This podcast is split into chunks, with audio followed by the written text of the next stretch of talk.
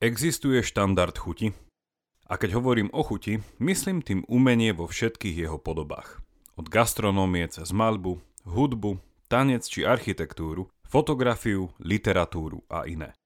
Existuje nejaké kritérium alebo súbor kritérií, podľa ktorých by sme vedeli zhodnotiť a posúdiť, či je niečo krásne alebo škaredé, chutné alebo odporné, dobré alebo zlé umenie?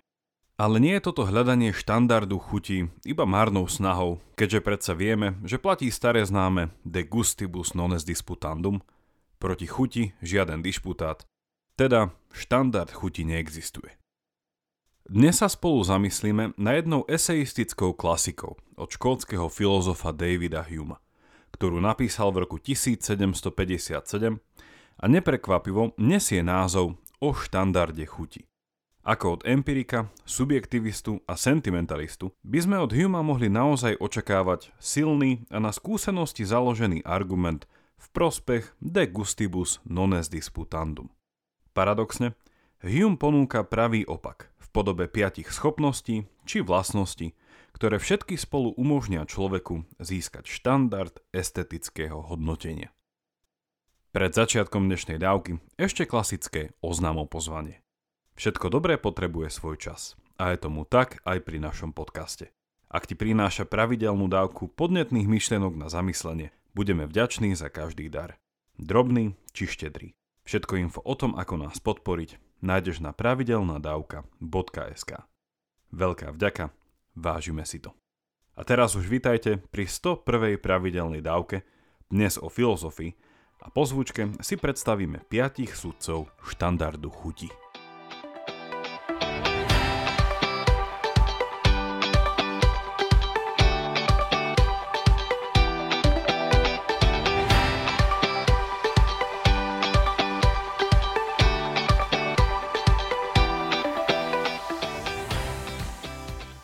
Estetike, kráse a umení sa už na tomto podcaste dúmalo a vašu pozornosť chcem upriaviť na 2 dávky. V 31.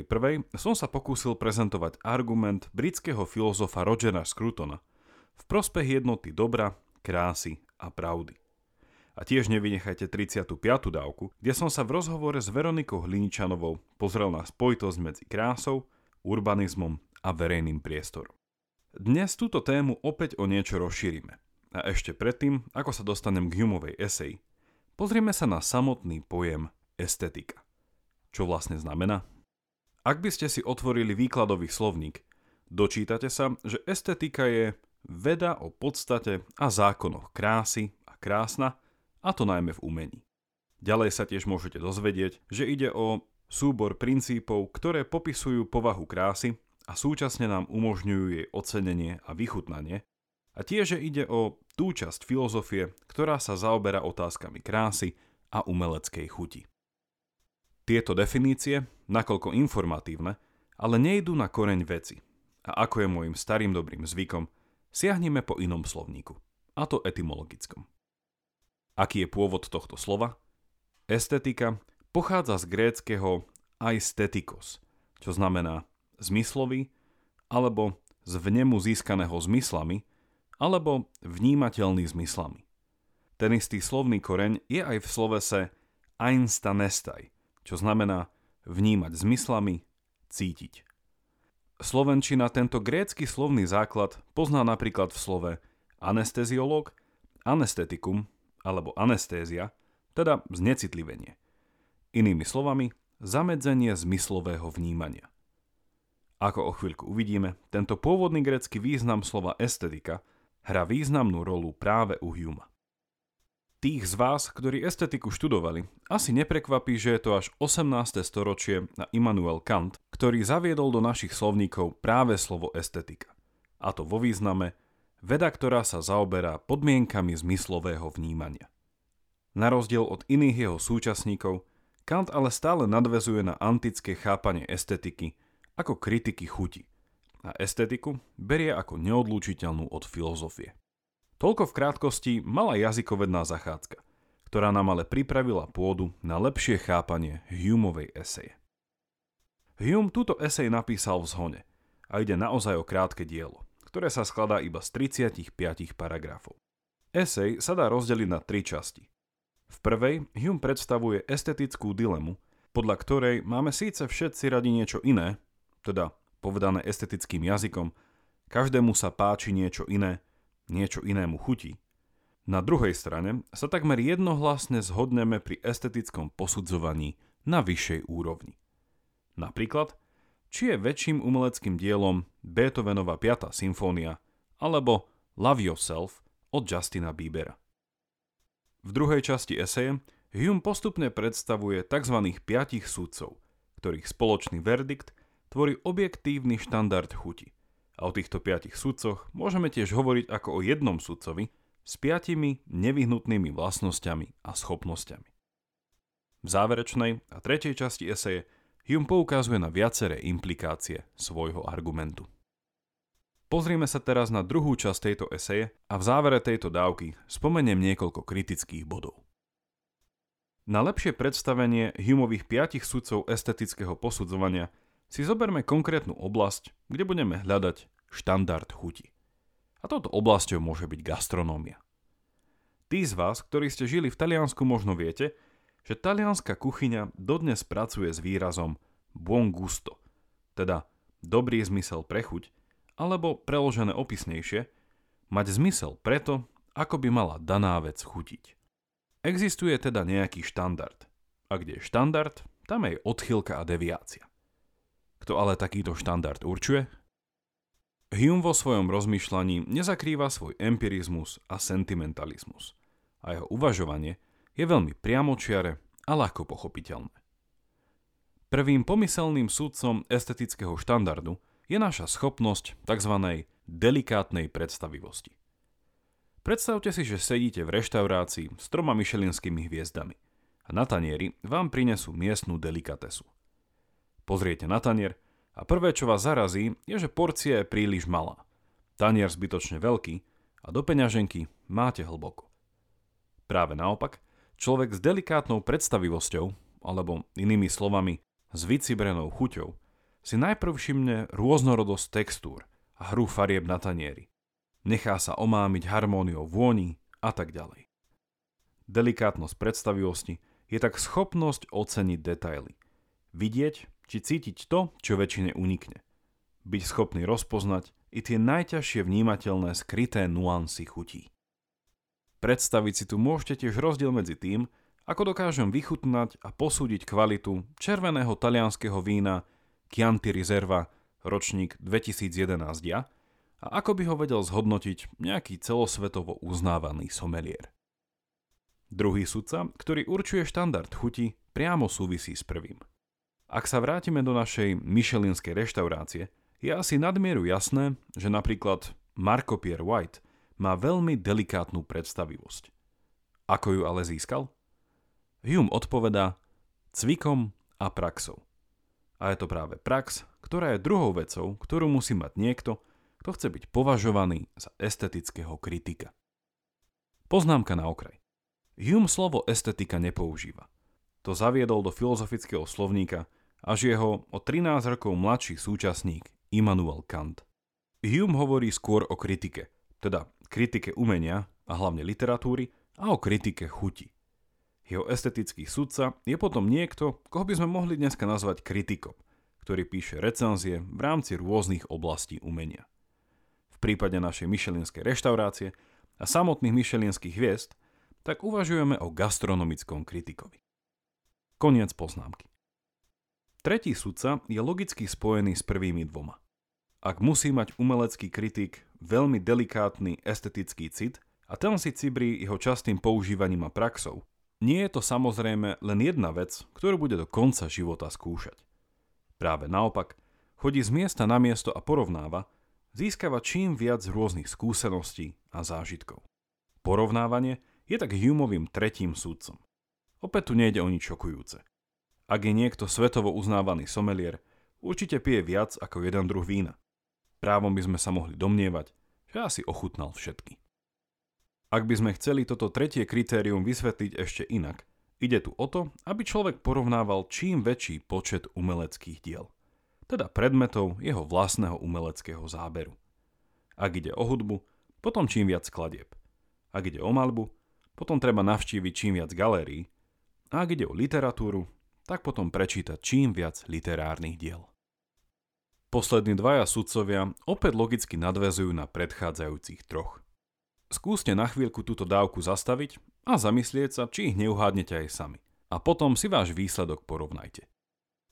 Štvrtá vlastnosť, ktorú by mal mať náš kritik, ktorý bude štandardom chuti v danej oblasti, je to, že by nemal byť zaťažený žiadnymi predsudkami. Inými slovami, ku všetkému by mal pristupovať s otvorenou mysľou. Vráťme sa späť k príkladu s reštauráciou. Predtým, ako ste do nej išli, ste stáli pred voľbou, do ktorej z množstva dobrých reštaurácií ísť.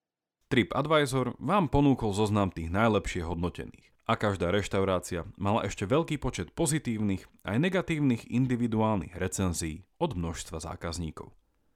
Čítajúc tieto recenzie, ste natrafili na jednu, kde sa píše, že v tejto reštaurácii hrá k jedlu klavírista. A keďže od malého mala milujete hru na klavír, rozhodnete sa pre túto reštauráciu. Toto vaše rozhodnutie, povedal by Hume, bolo zaujaté a ovplyvnené vašim pozitívnym predsudkom voči klavírnej hudbe. Ak idete do tejto reštaurácie a objednáte si jedlo, ku ktorému už pozadí hrá klavír, vaša pozornosť je rozdelená. Ak sa vás neskôr čašník spýta, či vám chutilo, vaša odpoveď už nemôže byť braná ako štandard chuti, keďže bola ovplyvnená vašim predsudkom. Povedané všeobecne, podľa Huma má byť každé umelecké dielo, či už literárne, výtvarné, hudobné či gastronomické, posudzované z istého uhla pohľadu. A tento správny uhol pohľadu môže byť vyrušený, prekrytý či narušený našimi predsudkami a osobnými preferenciami. Ako píše Hume, správny umelecký kritik by sa mal, citujem, pozerať sám na seba vo všeobecnosti. A ak je to možné, zabudnúť na svoje individuálne bytie a špecifické okolnosti, v ktorých sa nachádza. Koniec citácie. Ako ale tento stav odosobnenia dosiahnuť? Odpoveďou je Humeov 5. sudca alebo 5. charakteristika nášho kritika, ktorou je tzv. Zdravý rozum, z anglického common sense, alebo dobrý rozum, teda good sense. O čo tu ide? Možno si ešte spomínate na 44. dávku o Humeovom pohľade na etiku, kde som vysvetlil jeho zdanlivo radikálnu tézu, že, citujem, rozum je a vždy by mal byť otrokom vášni. Koniec citácie. Hume písal v 18. storočí a slovo vášeň a sentiment sú synonymami pre dnešné slova ako pocit, postoj, inštinkt, vrodený zmysel alebo emócia. Ako tomu bolo aj pri jeho etickej teórii, tak je tomu aj pri estetickom posudzovaní a rozum prichádza vždy až na samom konci. Naša racionalita neurčuje cieľ nášho konania, ale iba pomáha objasňovať prostriedky, ktorými sa k nemu dostať. 5. sudcom štandardu chuti je tak náš rozum, naša racionalita, ktorá by nám mala byť schopná poukázať na to, či podliehame pri našom estetickom posudzovaní nejakému predsudku alebo nie. Ako píše Hume, rozum nie je nevyhnutnou časťou chuti, teda estetického hodnotenia, ale je nevyhnutný pre jej správne fungovanie. Čo by mal rozum vedieť, aby sme ho mohli spolu s Humeom nazvať zdravým alebo dobrým? Ide napríklad o koncepčnú jasnosť, presnosť rozlíšení či sýtosť chápania. Sumarizujme teraz našich 5 sudcov estetického hodnotenia, ktorí tvoria spolu Humeov štandard chuti. Ak by som chcel byť estetickým kritikom, musím mať delikátnu predstavivosť a schopnosť vidieť pri zhodnocovaní detailov a nuans daného umeleckého predmetu za roh. Takúto činnosť musím robiť pravidelne, aby som získal prax a moja prax musí byť zameraná na ustavičné porovnávanie veľkého počtu predmetov, o ktoré mám záujem. Toto porovnávanie musím ale robiť odosobnene, a teda bez predsudkov. Ako prídem na to, či náhodou nie som takýmto spôsobom zaujatý a ovplyvnený? Môj rozum, ak je správne formovaný, by ma mal na to upozorniť.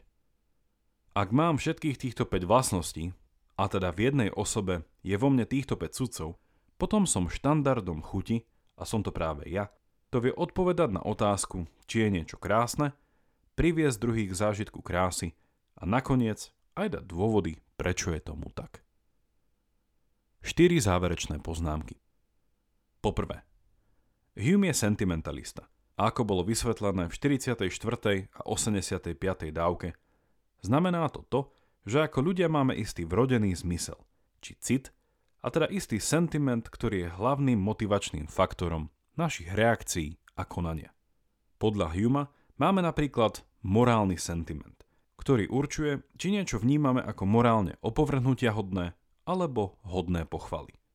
Analogicky rozmýšľa Hume aj o kráse a hovorí, že máme istý sentiment, ktorý nás vedie k tomu, že jedno umelecké dielo oceníme a nad druhým sa pohoršíme. Tento, nazvime ho, estetický sentiment je ale ľahko deformovateľný. A je to už spomínaných 5 sudcov, ktorí sú schopní ho naladiť tak, aby správne fungoval. Umelecký kritik je tak človek, ktorého estetický sentiment je naladený najpresnejšie. A tým pádom sa stáva štandardom chuti aj pre iných. Druhá poznámka. V oblasti estetiky je to práve Hume a Kant, ktorí sú kladení do zdanlivého, jasného protikladu. Hume je empirik a sentimentalista, Kant je racionalista a idealista. Podľa Kanta by mal byť estetický kritik chladný racionalista, bez náznaku emócie a vášne, a jeho úlohou je poukázať na univerzálne princípy, cez ktoré chápeme krásu daného umeleckého diela. Ktokoľvek tieto princípy pochopí a je súčasne plne rozvinutá racionálna bytosť, tak tento človek následne nemôže dané dielo nevnímať ako krásne. Na druhej strane je Hume, podľa ktorého je to práve kritikou sentiment, vášeň a vycibrená empirická chuť, ktorá ho nielen vedie k rozlíšeniu medzi krásou a škaredosťou, ale hlavne k zážitku krásy, k jej zmyslovému vychutnaniu. Úlohou kritika nie je ani tak poukázať na spomínané univerzálne princípy.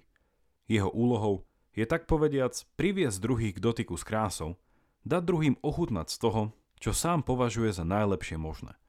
A ak je potrebné, až potom vysvetliť, prečo je tomu tak. Takéto racionálne vysvetlenie však nie je nevyhnutné. A začať s ním je pre Humea prekážkou a predsudkom. Tretia poznámka. Hume je často považovaný za morálneho subjektivistu a relativistu a vo všeobecnosti za skeptika voči univerzálnym pravdám. Paradoxne, ako to bolo vysvetlené aj pri morálnych veciach, podobne aj pri estetike je to práve Hume, kto koniec koncov predstavuje istý ideál, teda štandard chuti, ktorý je v princípe univerzálny. Je tu tak možné vnímať analógiu medzi jeho etickou a estetickou teóriou a obe sú rovnako ukotvené v jeho naturalistickej antropológii. Štvrtá a posledná poznámka. Humeova esej je stále predmetom diskusie a protichodných interpretácií. Od pochybností, či jeho štandard vlastne univerzálne platný, či nemá nevyhnutne existovať nejaký štandard štandardov, alebo či je jeho ideál estetického sudcu reálna postava, alebo len idea, teda cieľ, ku ktorému sa máme pomaly posúvať. Link na túto esej v angličtine aj s odporúčanou sekundárnou literatúrou nájdete v popise tejto dávky a aspoň jednu z načrtnutých otázok vieme z jeho eseje jasne zodpovedať. Kritici umenia, ktorí v sebe stelesňujú štandard chuti, sú podľa neho reálni ľudia. Dokonca ich nie je ani tak málo a pre ich schopnosť delikátneho rozlišovania sú tak povediac neprehliadnutelní. Vytrčajú z davu. Mohli by sme na záver povedať, že sám Hume sa za takéhoto kritika považoval. A to za kritika literárneho.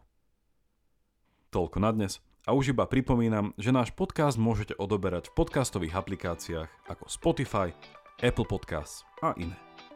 Ak neviete ako na to, choďte na pravidelnadavka.sk, kde nájdete jednoduchý videonávod. Teším sa na vás pri ďalšej dávke, buďte zvedochtiví a nech vám to myslí.